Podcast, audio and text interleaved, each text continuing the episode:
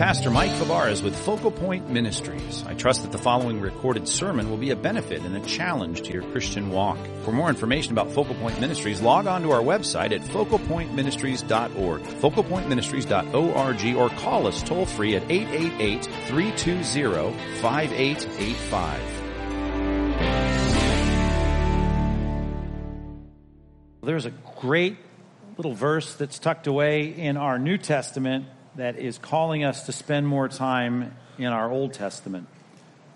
And that's important for us to recognize, particularly in these days when a lot of people downplay the importance of the Old Testament. You've got to realize the call of Scripture to say, look how much benefit there is in studying the Old Testament. The verse I'm thinking about is Romans chapter 15, verse 4, when it says that we need to understand that everything written in the past, and he's speaking there of Old Testament Scripture, was written for our instruction it's a great Greek word, didaskalos. It means to, to, to teach. It's, it's great for teaching. And then he says this so that through the endurance and the encouragement of the scriptures, we might have hope. Well, we certainly could use some hope. We need hope. He talked about hope in the fifth chapter of that book, and he said, listen, hope is the kind of thing that when Christians have it, it's not a cross your fingers kind of hope, but a certainty in God and his promises. He said, that's a hope that will not disappoint. That's a hope that will not be put to shame. We need hope. And the things that we get from studying the Old Testament, they are endurance and encouragement. They come from the study of Scripture in the Old Testament. And they'll give us that confidence, that holy, godly, assured, certain confidence that God is God and that we are rightly related to Him and that we can hold on tight to His promises.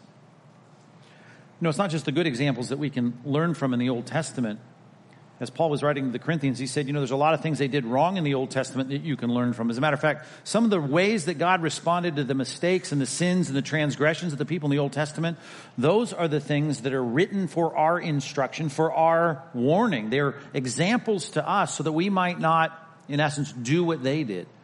Don't do what they did. You need to avoid those things. You need to learn from them and make sure that you don't fall into the same problems. Well, I've picked a character here in the Old Testament that I want to spend two weeks talking about that will be a great example to us, that will bring you, I trust, endurance and encouragement. And the result will be that you'll have hope, hope and a godly confidence in God. But we need to realize that it's not just looking at a clear example of a guy who did things wrong. As a matter of fact, the reason I think you might identify with him, particularly if you're making progress in your spiritual life and growing in your sanctification, is because he was known as a godly man. This king, the third king of the divided kingdom in the south, the king of Judah. King Asa was a godly man that was described in 2 Chronicles 14 as being someone who did things that were both good and pleasing in the sight of the Lord. That's good. That you'd like that affirmation from God. And even in the chapter right before the chapter I'd look, like to look at this morning, in chapter 15, it says of King Asa that he was someone whose heart was wholly God's. He was devoted to the Lord. He was committed to God. This was his life. He was one who wanted to please the Lord, just like his great great grandfather David had done. Well, it's important in looking at a person like this that you realize, as with all the biblical characters, that of course he wasn't perfect. And there's two scenes in his life. I'd like to cover the first one this week and the second one next week that are in chapter 16 of Second Chronicles that show us these missteps, if you can call them that. That may be a trivial way to describe them. But things that did not please the Lord, things that did not work out well, that you can recognize that no matter how varsity you might feel in your Christianity, these are vulnerabilities for you and vulnerabilities for me, and we need to look at these so that we might be able to determine in our own lives whether we qualify for the kinds of things going on in King Asa's life. And I hope that you'll get endurance and encouragement from these two messages as we talk a little bit about the life of King Asa. So if you haven't already, take your Bibles and turn to Second Chronicles, Second Chronicles chapter 16. I'd like to read from this passage from the English Standard Version and recognize a little bit with some commentary here what's going on, get oriented to the geography, to the time period, and understand how we might be able to avoid the problems that Asa ran into at the end of his life. It says in verse 1 In the 36th year of the reign of Asa, Baasha, king of Israel, went up against Judah and built Ramah. Now, that sentence is a mouthful if you're not oriented to at least make the distinction in your mind that since the division of the kingdom, of course, we had Saul That was the people's choice. Then we had David. That was God's choice. Then we had David's son Solomon. He built the temple. And then Solomon had a son, Rehoboam. And Rehoboam made some big mistakes that split the kingdom in half. They were sinful mistakes. And in that split, you started then to change the nomenclature of the north and the south. We're used to calling the whole group of them Israel. We say that's all Israel. These are all Israelites. But since the division of the kingdom at this particular point in the 9th century BC, we start to make the differentiation that when we're talking about Israel, we're talking about the 10 tribes of the north that split off from the two tribes of the south. And we call the south now Judah. So we have the king of Judah here. When we talk about the reign of Asa, that's all really that Chronicles is trying to focus on is the line and lineage of David. And the line of lineage of David that leads to Christ, we're reading about in Second Chronicles here and so when you see that the king of Israel, you need to know that's the king of the northern tribes. Baasha was the king of the northern tribes and went up against Judah. Well, that's the southern kingdom, and that's the line of David, and that's the focus of the Chronicles, and built a city called Ramah. Now, went up against. I guess you could think of it just in terms of conflict. You could say the Rams went up against the Raiders, and that might make sense. But geography is involved here because anytime you talk about going up in warfare against Jerusalem. It doesn't matter if you come from the north, south, east, or west, you're going up. Uh, Jerusalem is about 2,400, 2,500 feet above sea level. And we would say if we're going up to LA and you're going down to San Diego, but really in their nomenclature, you're going to walk uphill. You're walking everywhere. And when you're walking to Jerusalem, you're always going up. So think of it this way. Get your geography in mind. You got the northern tribes here. King Baasha is the king of the north. You've got Asa, King Asa, the king of the south, and you've got the northern tribes here under the direction of the king moving up against Jerusalem, going up against them, even though they're going down. And they get to a, a town called Ramah, unless you know your biblical geography really well. This is a town about six miles north of Jerusalem. So just as you're coming up into Jerusalem from the north, you've got this town, and it's a very important town because it's right there in the watershed which is the trade route, the, the, the main highway into Jerusalem. And what happens here is he goes and builds this city that he might not permit, bottom of verse 1, anyone to go out or to come in to Asa, king of Judah. So you've got a blockade. You've got this border town that now the king of the north is building. He's fortifying it. He's not letting anyone get in or out, and that is certainly a threat. I mean, you don't have to live in ancient times to think about a foreign army. I know it's your brother with which you're at animosity with, but the northern tribes of Israel that want your territory, they'd love to assume the southern tribes, but they're coming down and they're within five or six miles of your capital. You're not going to sleep easy at night. As a matter of fact, it's not explicitly said here, but you can bet, just as the subtitle of this message is trying to suggest, that King Asa had to be scared. Matter of fact, he makes mistakes in this passage and it's all out of fear. He's making decisions out of fear. Because, of course, he's got a problem on his hands. On the northern border, which is just six miles away, he's got King Baasha there with his troops building a blockade so that no one can get into Jerusalem. So, what does he do? Verse 2. King Asa took silver and gold from the treasuries of the house of the Lord and the king's house, and he sent them to Ben Hadad, king of Syria, who lived in Damascus. Now, those are as recent as the headlines, and if you know your geography today, it's the same as then. You got north of the northern tribes of Israel. You can picture the Sea of Galilee and the northern area of Israel today.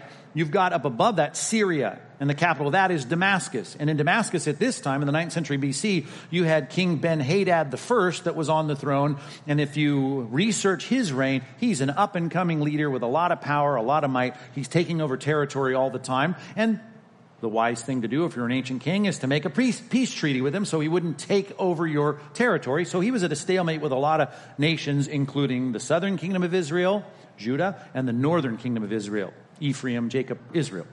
So Baasha, Baasha's got a treaty with him. You've, of course, got King Asa's got a treaty with him. And now you've got Asa going, well, I got a problem on my northern border from the northern tribes of Israel. I'm going to call, send my envoys up here to the kingdom that sits above Israel and I'm going to have a big entourage with a lot of gold sent. And he sends them to Damascus, and he says this in verse 3 There's a covenant between me and you, as there was between my father, Abijah, and his father, Tabrimon, the, the king of Damascus before. Our dads had things going on, and they were at peace, and we're at peace. But now I'm sending you silver and gold, must have been a lot of it, to, to grease his pockets here And I've got a request for you. Go and break your covenant with Baasha, king of Israel, so that he may withdraw from me. He can't fight two wars at one time. He's trying to take over my territory. Hey, can I pay you off here with all this money so that you can start a war here in the northern part of his kingdom and take the pressure off of me and maybe he'll withdraw. That's the hope. And everything can go just as it was before, before this big mess with King Baasha and maybe things will be fine. So, verse number four says, and Ben Hadad listened to King Asa and he sent commanders of his armies against the cities of Israel. So now he's starting an assault upon the northern territory of Israel. They got the same problem now that King Asa had. They got war on the northern borders. They got no time to mess around in the south because these cities are being conquered. Ijon and Dan and Abel Maim and all the store cities of Naphtali, that northern tribe way up north. And when Baasha heard of it, he stopped building Ramah down south and he let the work cease. I'm done with this blockade. I'm done building this fortress. And King Asa took all of Judah. So he got all of his territory back. And they carried away the stones of Ramah and its timber, all the work that King Baasha was doing, with which Baasha was, had been building. And with them, he built Geba and Mizpah. If you were to take a map, maybe in the back of your Bible, if this is detailed enough, you can see those two cities are even north of Ramah. So now he's extending the buffer, the DMZ there. He's got this period now where he's moving this line of demarcation further north. He's got two cities here now, and he's saying, great, I've got peace on the border. So King Asa's got his sandals up on the desk at this point in the Oval Office of ancient Israel, if you will. And he's got the problem solved. No trouble. Everything's great. He's feeling good. Gotta be. You had a threat, you neutralized the threat. I mean, you lost a few bucks in the accounting of the temple and of the king's house, but no more troubles. Till the preacher shows up which is often the case. Verse 7. Troubles are coming now. Verse 7. At that time, Hanani, the seer, came to Asa, king of Judah, and said, That sure was crafty and shrewd of you. Fantastic. Congratulations. Let's have a potluck because you've solved the problem for the kingdom. We're all sitting here at ease. That's not what he says. He says there's something going on that people might not be able to detect, may not be able to see, but God sees right through the things that you just did, and He's worried about something that only you would know about and only He would know about, and because He's the prophet here, He's the seer. That's the word, the old word for prophet. He's going to reveal it, and He says, because you, underline this word, highlight it, you relied. Something about your confidence, something about where you were trusting. You relied on the king of Syria. You went to, to, to King Ben Hadad, and you did not rely, there's the word again, on the Lord your God. And the army of the king of Syria has escaped you, which is an interesting way to put it. Because if you look back at all the way to the promises of what God said about the promised land, he was going to extend the borders all the way to the Euphrates. He was going to extend the property of Judah, and the throne of David would have a, a vast kingdom. That was the promise. Well, certainly that would mean that somehow Syria is going to have to bow to Judah at some point. Well, he said, He's escaped you. Who knows what's tucked away in that statement, what God would have done through King Asa? He's escaped you. And then he says, look back, think back. Verse 8, were the Ethiopians and the Libyans a huge army with very many chariots and horsemen? Well, this was in chapter 14, which we haven't read yet, but you see there was some kind of victory in his past that he did the right thing because in the secret places of his heart, he wasn't relying on a treaty with a foreign king. Verse number 8, bottom of the verse. Yet because you relied on the Lord in that case, he gave them into your hand. Now the most famous verse in all of Second Chronicles, here it comes. For the eyes of the Lord run to and fro throughout the whole earth to give strong support to those whose heart is blameless toward him. Oh, Asa, you've done foolishly in this. For from now on, you're going to have wars. Damascus is going to be a problem, Syria, the northern tribes, King Baasha. You're going to have all kinds of problems now. Had you just relied on me, things could have gone so much differently. But you didn't. The eyes of the Lord, of course, he doesn't have eyes, he doesn't have iris, doesn't have optic nerves. God is a God is spirit, right? But his perception of looking around, here's the poetic way of talking, he's just trying to find someone whose heart is blameless, which is not about sinlessness. It's the Hebrew word for wholeness. It's like your heart is wholly mine. You're completely, what's the context? You're relying on me. I'm just looking for someone who could trust me, who is trusting. I just want to give my support away. I'm just like thinking of somebody who's super rich, who wants to give his money away. I'm just looking for someone who'll take it. And that's this amazing statement through the prophet Hanani. Well, his response Repentance, verse 10. No. He gets angry. Asa was angry with the seer, taking it out on the preacher, as is often the case. Let me tell you, that's not a good idea. He puts him in stocks in prison. And it goes from the word angry to look at this word, for he was in a rage. A rage because of this. What? It wasn't just the prophet. He was mad at the messenger, but really he was mad at the message. He was mad at the fact that he'd fallen, he'd failed, he'd stumbled, he didn't trust God. And when you got someone like that that's really angry in charge, you don't want to be around the king. And unfortunately, there was a circle around the king, and who knows how many people this involved or what exactly it was. Who knows how it was done, but the last verse is not a happy one here. Asa inflicted cruelties upon some of the people at the same time. Ten verses in the first part here of Second Chronicles 16 that reminds us the costliness of simply shifting our trust in the situations of life that I'd like to point out in the first six verses imply responding to a situation out of fear. It's not stated explicitly, but it's there implicitly, isn't it? The only reason he's running out to do these things is because he's afraid, as you and I would be. There are a lot of situations that'll provoke fear. There are pressure points in our lives. Whatever the battle might be for you, it could be a financial battle, it could be a legal battle, it could be some relational battle. There's something going on that provokes a sense of fear, and you start thinking, what if, what if, what if, what if? And it's hard for you. And the point of this passage is something happened that was diagnosed in verses 7 through 9 that wasn't seen by Asa. And if it was, it was pressed down and, and it's suppressed in his heart. But he was not trusting God in all of this. Instead, he was just acting. I mean, a lot of men in this room, even, they don't think they're anxious. They don't think they're worried. They don't think they're scared. Well, look real carefully at how your relationship with God is going when you are pressed in a situation that really does invoke, if you were honest with yourself, some fear and anxiety, and wonder in your own mind whether or not you're acting out of fear or whether or not there's something clearly expressing trust in God by the things you choose to do. Is God against strategizing militarily? Of course not. So much of it in the Bible. And it's all spoken of positively. Is there any problem with making treaties? Treaties with other nations? Not a problem with making a treaty with another nation. There are some specific situations where he says don't do it, but there are other situations where he's totally in favor of it. It wasn't about working with another nation. But there was something, and I think there's enough evident signs in the passage that tell us that this was an act of King Asa that was based on fear and anxiety, and clearly, as the diagnosis will reveal, you weren't trusting me in this.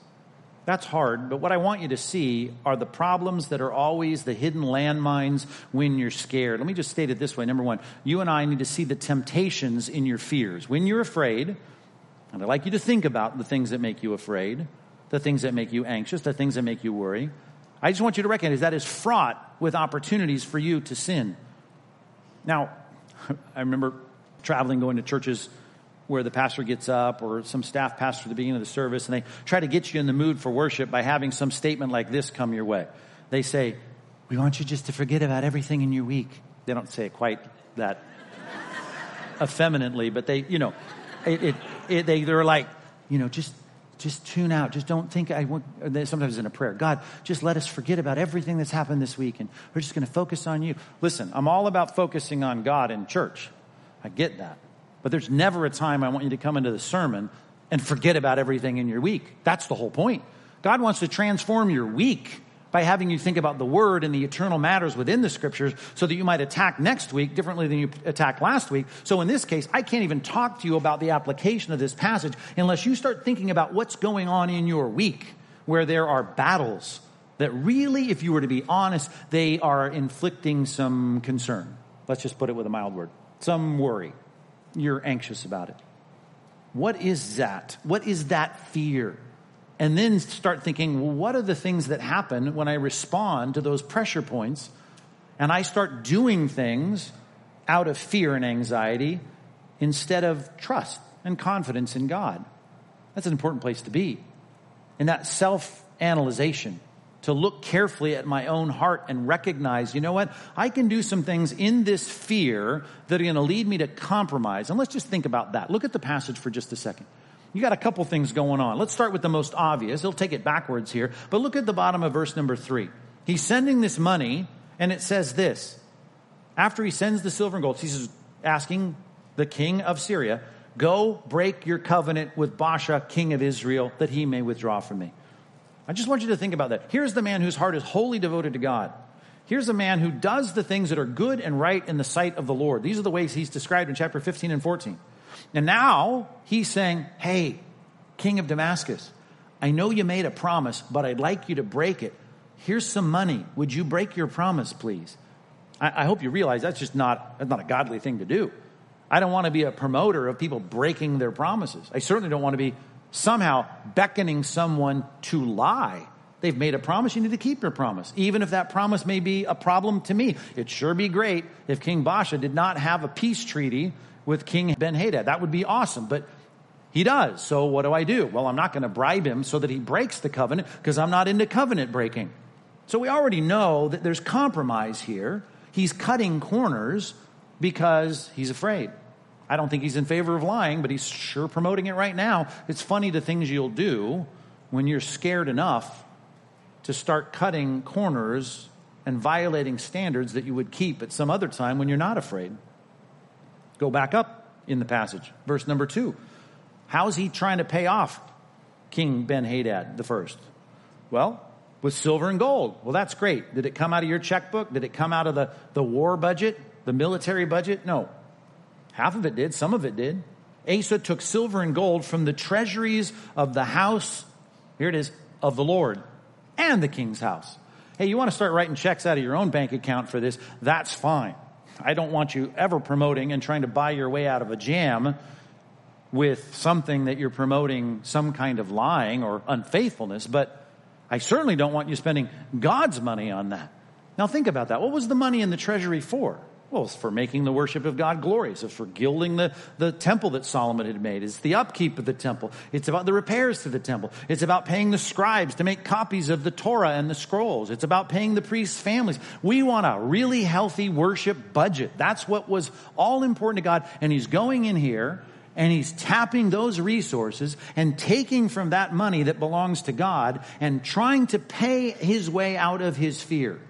I just wonder how many of us do that going to get real uncomfortable right now. Don't treat me like the seer Hanani, but I wonder how many of you know what you ought to be doing with some of your resources that really do belong to God. That you have in your own heart a conviction at a time when you see in Scripture what God should be having you do financially. All of us should be giving. Let's talk about our regular budget. We ought to be giving to the church from our domestic budgets. That is a requirement in Scripture. And because you're afraid, you may be saying, I can't afford to give here, not to the church, I can't afford to give there, but I'm going to pad my bank account here or work on my retirement fund there or make sure I get this down payment fund up over here. So I'm going to worry about these things. Well, the post exilic prophets dealt with this all the time. You're busy in your paneled houses making sure all of that's good while the Lord's temple sits in disrepair. And he basically calls them in the book of Malachi, he says, You're thieves, you're robbing from God. I mean, it's an interesting way to look at it. Here's Asa really literally robbing from God, taking money that was designated for the worship and the promotion of what's going on in the temple, and he's using it to pay off foreign pagan kings so that they might start a war up north after they had promised not to start any wars up north. Not to mention, speaking of repairs, I mean, think about the way that God wants to use what's happening with our Compass 2020 to advance the kingdom and build the church. And before you start crossing your arms, some of you that are so upset every time money comes up from the platform, which it doesn't very often, you can keep a tally if you'd like. But I want you to think are we saying, even when the conviction of God comes upon us to give to something like that, we're saying, God, well, I would, but I got to use it over here for this. And that becomes something that you think, if I don't do this, then I'm going to be in trouble. And the what ifs and the what ifs and the what ifs govern, which is nothing more than worry and fear and concern the things that I ought to be doing with the Lord's money. I'm just saying there's a million things you can think about. As a matter of fact, I want you to make sure if you don't go to a small group, this week's the week you start in a small group, find one on the website and get in a small group, take these discussion questions, and we need you to think through the specifics in your life. And the question is simply this What are the temptations? That come your way to compromise, to cut corners, to do things you know you shouldn't do when you're afraid. And it starts with what are you afraid of? What are the things, the pressure points in your life? And if you think, well, it's a health scare, can you just hold that for a week? Let's get to that next week. Because the next thing Ace is, Ace is going to deal with is a personal health crisis. But beyond your health, what are the things that scare you? And I want you to start thinking when I hit those scary situations. And I know God has said this hey, trust me. He said this seek first the kingdom. All those other things, I'll take care of all that. He says this I'll never leave you, I'll never forsake you. He says this no one can snatch you from my hand.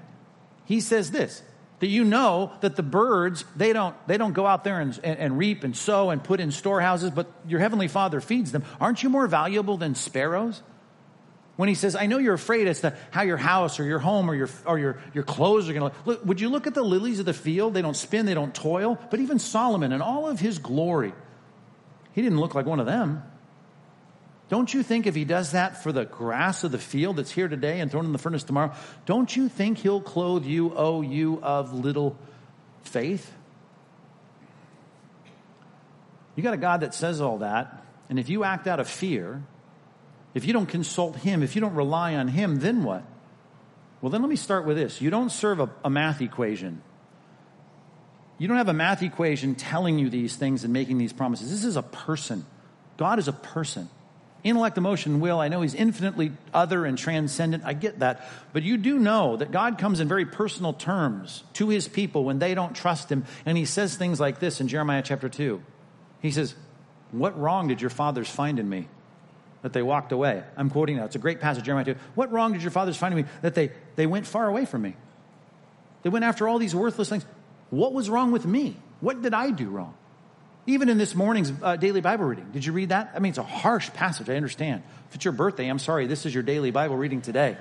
But it's basically God saying, Look at everything I've done. Why would you turn away from me?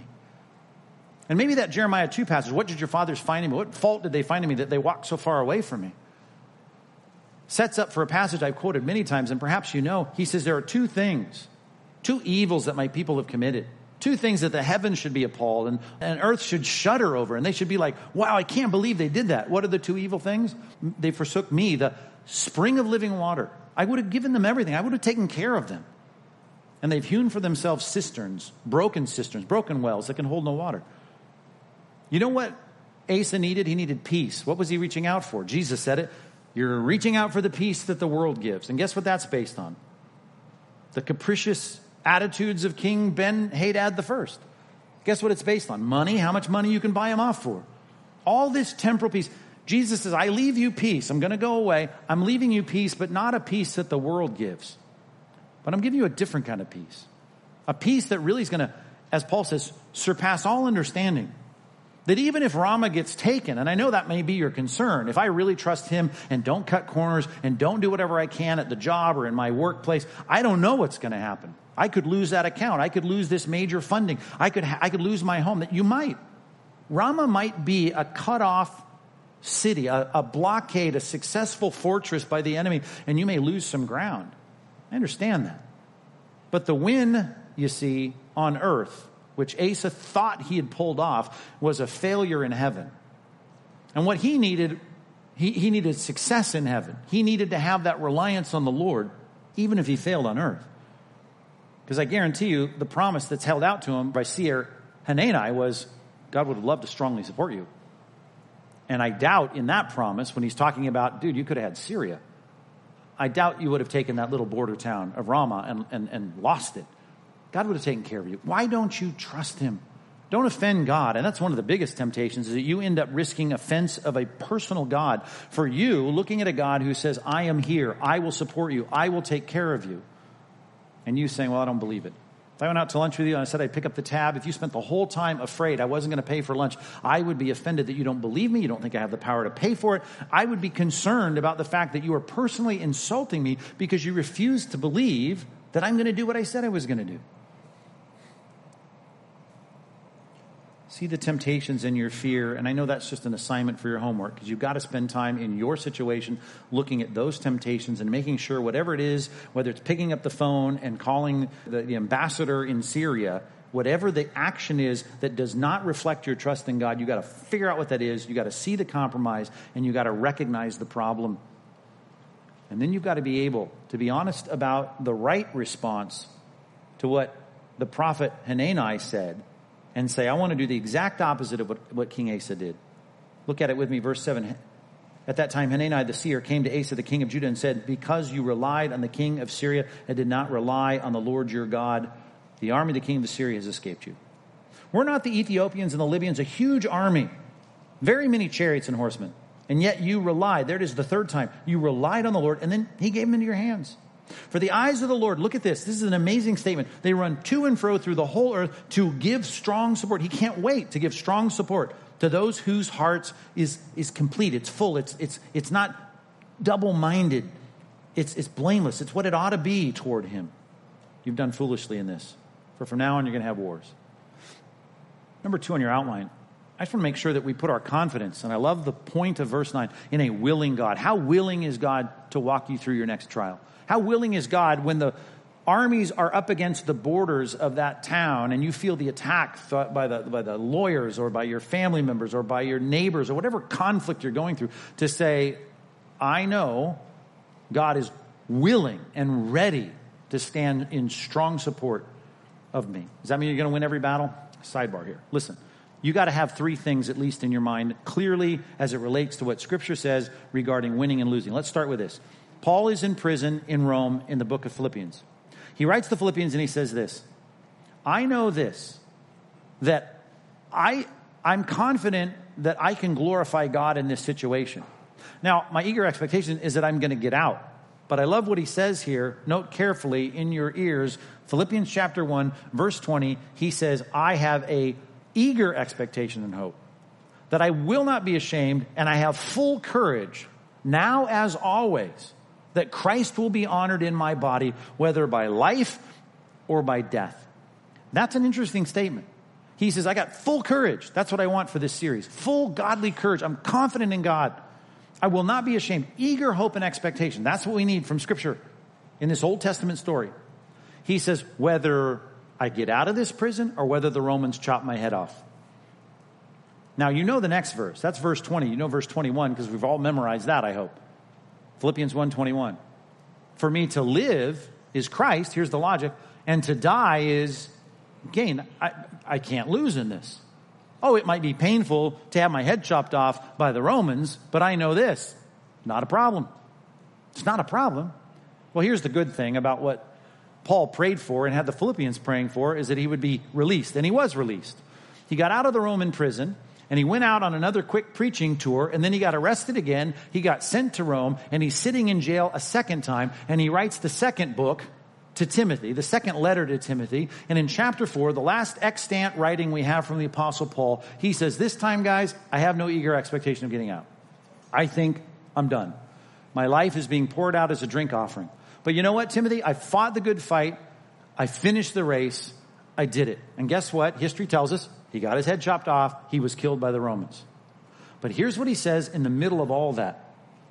2 Timothy chapter 4 verse 18. The Lord will rescue me from every evil deed.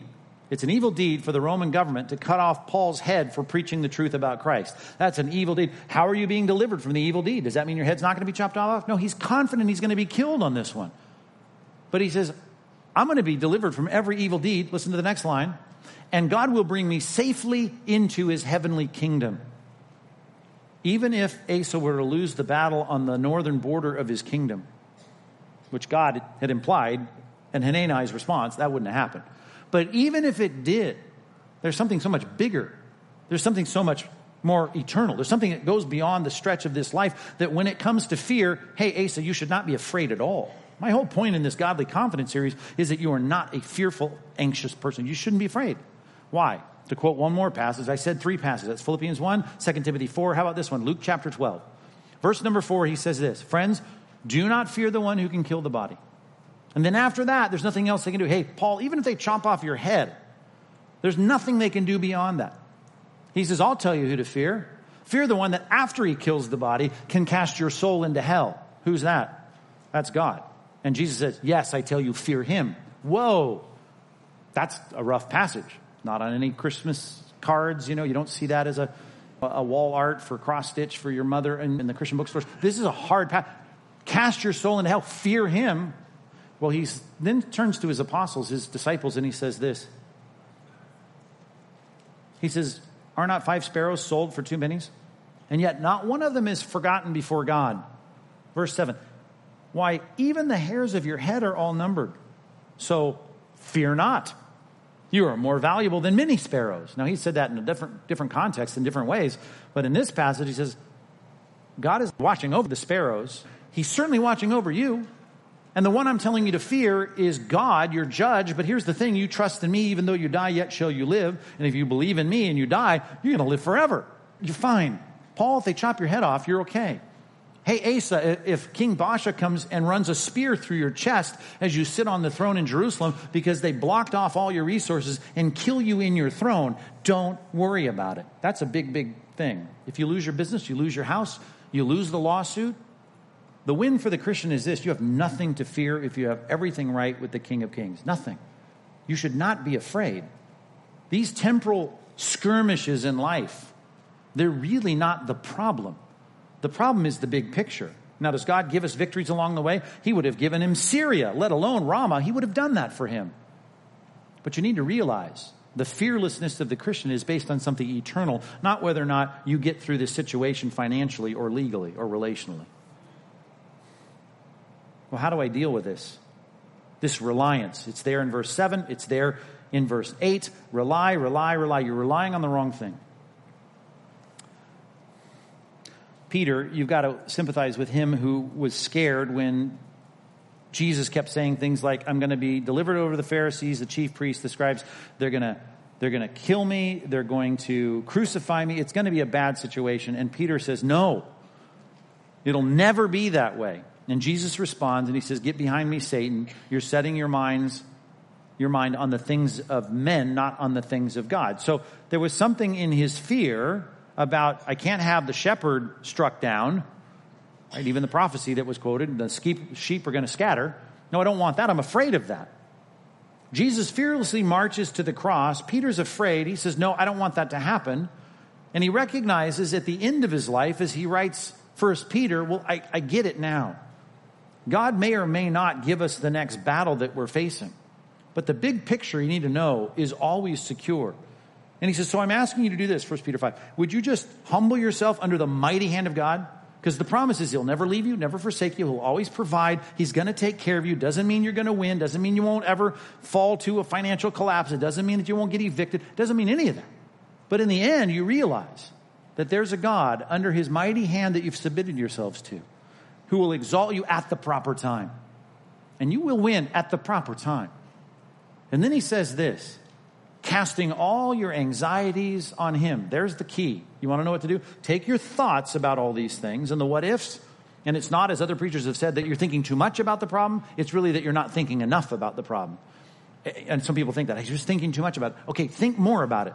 Think more about it. What if, what if, what if, what if, what if? Just follow it all the way to the end. And the what if will get you to the place as a Christian where it's okay. The war has been won and then you take that concern and thinking it through thoroughly, you cast it onto him. Do you know the next line in that passage, 1 Peter 5 7? It says, casting all your anxiety on him, comma, because he cares for you. He cares for you. What an offense it would be for us to not put our confidence in such a willing God who says, I will walk you through the fire, I'll walk you through the flood, you just trust me. Sometimes he delivers, Sometimes he lets us fall to earthly battles, but like Hananiah, Mishael, and Azariah said in Daniel, Shadrach, Meshach, and Abednego, as you know them by their Babylonian names, he said, The Lord is able to deliver us, but even if he doesn't, just let it be known to you, O King Nebuchadnezzar, we're not going to bow. We're not going to compromise. Our confidence is in the right place. And we'll see this next week as we look at our own problems with our own health. But you do understand that when it comes to us looking at whether it's physicians or in this case treaties with foreign nations, as long as there's no compromise ethically, God is not against those things. God would like you to work, but first He wants you to take the anxieties that you have, place them on Him, knowing and affirming that He cares for you, and then He would like you to get to work. Get off your knees, get to work. But as Proverbs 16 says, what you need to do is roll your work to Him. It's a great Hebrew word literally, when it says commit, it's the word to take something and roll it into someone else's lap. To take your work and commit it to the Lord, to roll it onto Him and say, okay, God, here's what I think we ought to do. I think I should call the Syrian envoy, and we should talk a little bit about what's going on in the north. I don't want him to do anything illegal, immoral. I don't want him to do anything unethical. I don't want him to break any laws of God. But maybe I should have a discussion. I don't know what the next step is. But I know the next step should not be based on fear. We take care of fear, we take care of anxiety, and then we act. And we act with a submission that God cares for us, and we're going to roll our work over to Him. Proverbs 16 3. Roll your work over to the Lord. Commit your work to the Lord, and your plans will be established. God is so willing and ready to help you and walk you through the next situation. This is not a prosperity gospel, but He wants to walk you through that. And I find that 80% of the time it comes out favorably.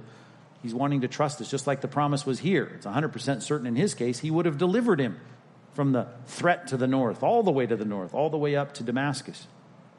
But the response didn't go so well. Verse number 10 Look at our passage here. Asa was angry with the seer and put him in stocks in prison. It wasn't bad enough to throw him in prison. He put him in stocks in prison. He locked him up, locked him up personally. And he was in a rage with him because of this. And Asa inflicted cruelties upon some of the people at the same time. I joked about the fact that he repented. Of course, he didn't repent.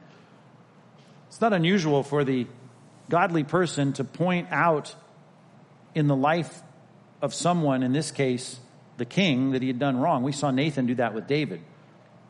The good news with David, Asa's great great grandfather, is that when Nathan said, You're the man, David repented. Unfortunately, Asa doesn't do that. Three years later, he's got a disease, and I don't know where he was spiritually at that point, but it didn't seem like he's in a very good place.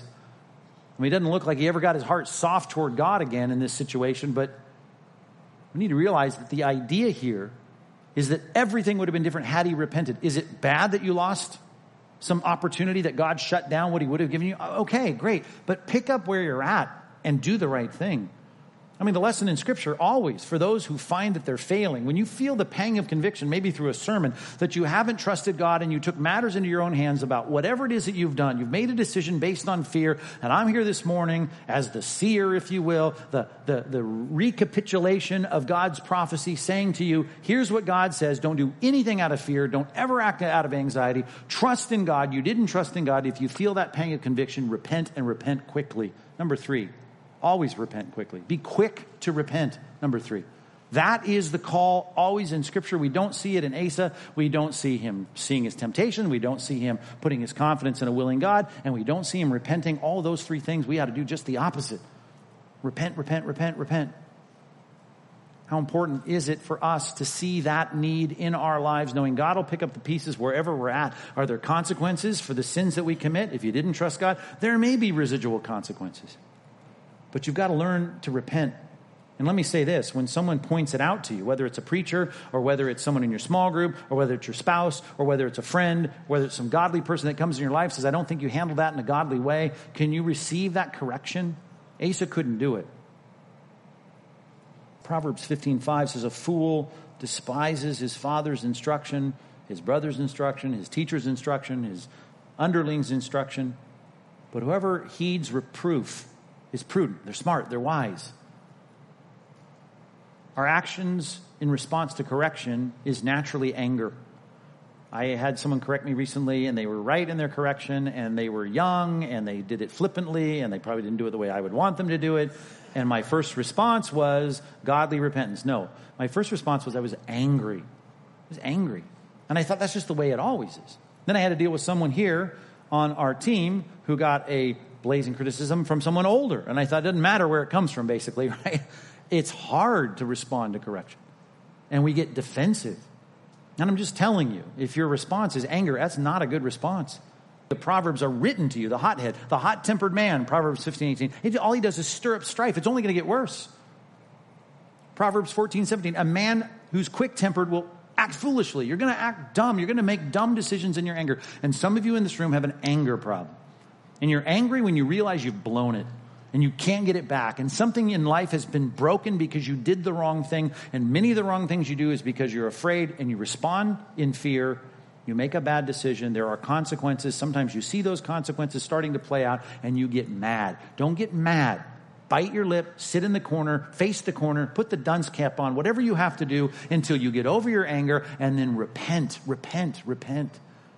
Repentance starts with confession. You say, God, I blew it. I'm sorry. And that's hard to do. You got to bite your lip. You don't pick up the phone and complain to everyone about this person and what they said. And can you believe the pastor said that about money? Or can you believe this person in my small group called me out for that? Or I can't believe my mom called and said these things. Stop with telling everybody. Work through your anger and just get to repentance. If there's any truth in it, find that truth. Because this is going to affect your relationships. It affected Asa's relationship. He inflicted, bottom of verse 10, cruelties upon some of the people at the same time. You know, Proverbs in chapter 22, verses 24 and 25 say people shouldn't even be your friend if you're given to anger. It says, Make no friendship with a man given to anger. Don't hang out. Don't go with a wrathful man. If you can't control your anger, particularly when you see that you've done something wrong, when someone's pointed out your error, this can be tested in traffic on the way home, in the parking lot when two people reach for the same donut on the patio. I don't know. You're going to get to a place where you realize my response is not a godly response. My response is an angry response. And all I'm telling you is that God would have you get your anger under control. The Spirit of God wants to do that. The outburst of anger is a fruit, an expression of the flesh. Spirit of God wants to produce the fruit of the Spirit, which is self control. Asa didn't have any of that. He stewed for at least three years, it seems and didn't have the wisdom to stand back and say, wait a minute, it's not the right response. As Proverbs goes on to say, chapter 28, verse 13, you want to keep bearing your transgression, concealing it, stuffing it, trying to rationalize and excuse it, you're not going to prosper. But the one who confesses and forsakes his sin or his transgression will obtain mercy. Blessed is the one who fears the Lord always. But whoever hardens his heart is going to fall into calamity. And that's what's next in our passage. More calamity for Asa because his heart was hard. If your kids are young and they come back from the first day of school, they come back with a backpack full of papers from the school. All the papers the parents have to fill out. That's a day I make sure I'm preaching somewhere, doing ministry. I don't, I don't want to be there for all that. And we sit at the kitchen table, of course, and have to fill them all out. One of the important cards you have to fill out is the emergency contact list. You know, your kid gets his arm ripped off at school or whatever, right? Who am I supposed to call? The nurse wants to know. The principal wants to know.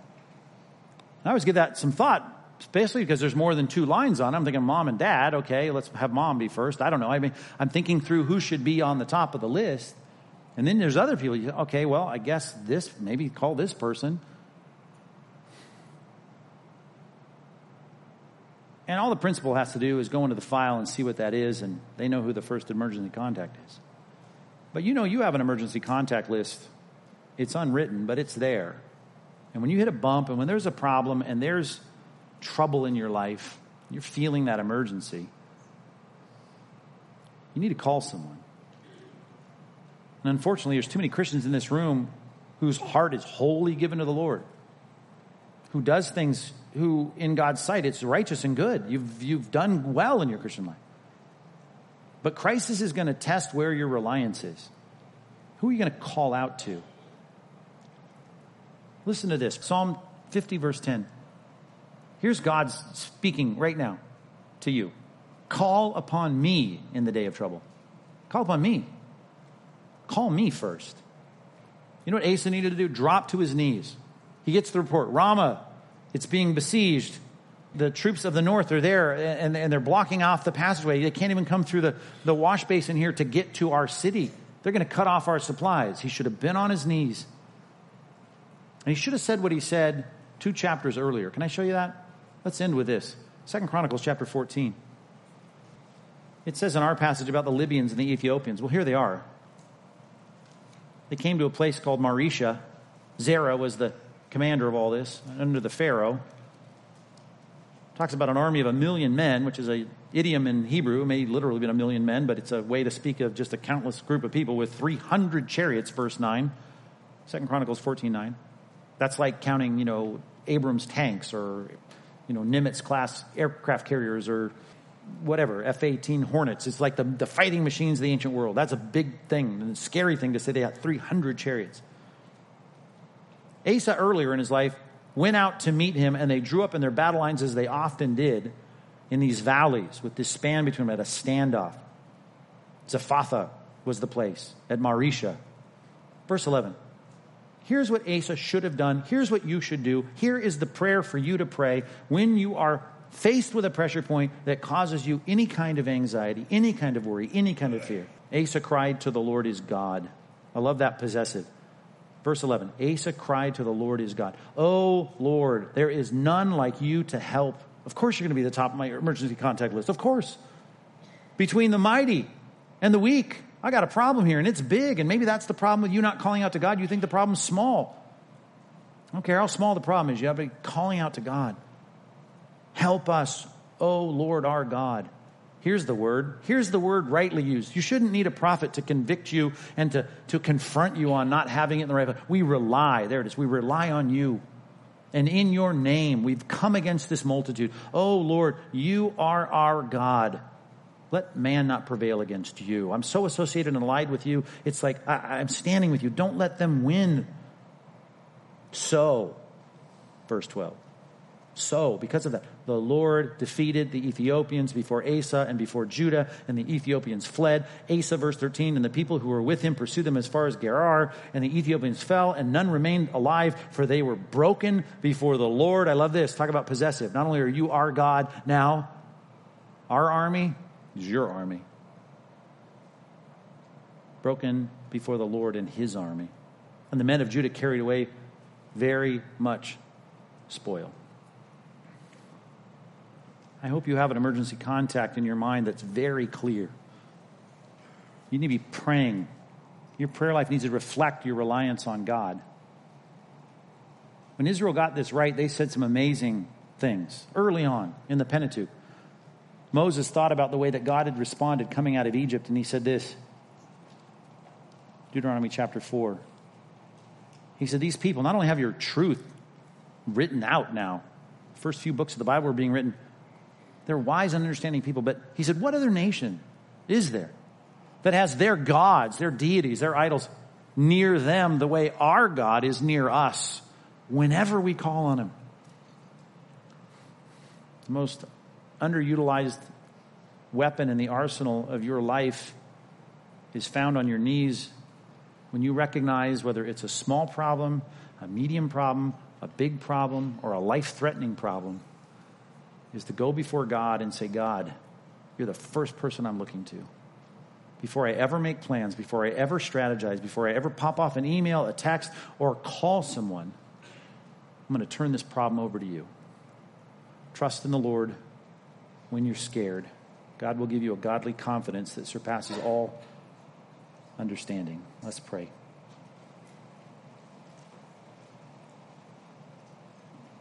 God, your word's very clear that it's better to take refuge in you than to trust in people. Better to take refuge in the Lord, Psalm 118.9 says, than to trust in princes. It doesn't matter how big the person on our speed dial might be in our mind. The first person we talk to ought to be you. Giving our heart and our anxieties, our fears, and our concerns, and saying, God, this is your problem. I'm your person. Don't let this prevail against you and your people. God, let us identify so closely with you that you respond as you do so well and say, That's my man, that's my gal, that's my those are my people. Just remember that. Let us not fear. The wicked flee when no one pursues them. They're running at the rustling of leaves, but the righteous, Proverbs 28 1, they're as bold as a lion. Give us godly confidence, a godly confidence we didn't have last week, last month. Strengthen us, particularly as we prepare for whatever might be next for us, the test of our faith. So provide for us, God, in ways that you haven't in the past, that we can see your greatness as we rely on a great God. Help us, God, to trust you when we're scared. In Jesus' name, amen.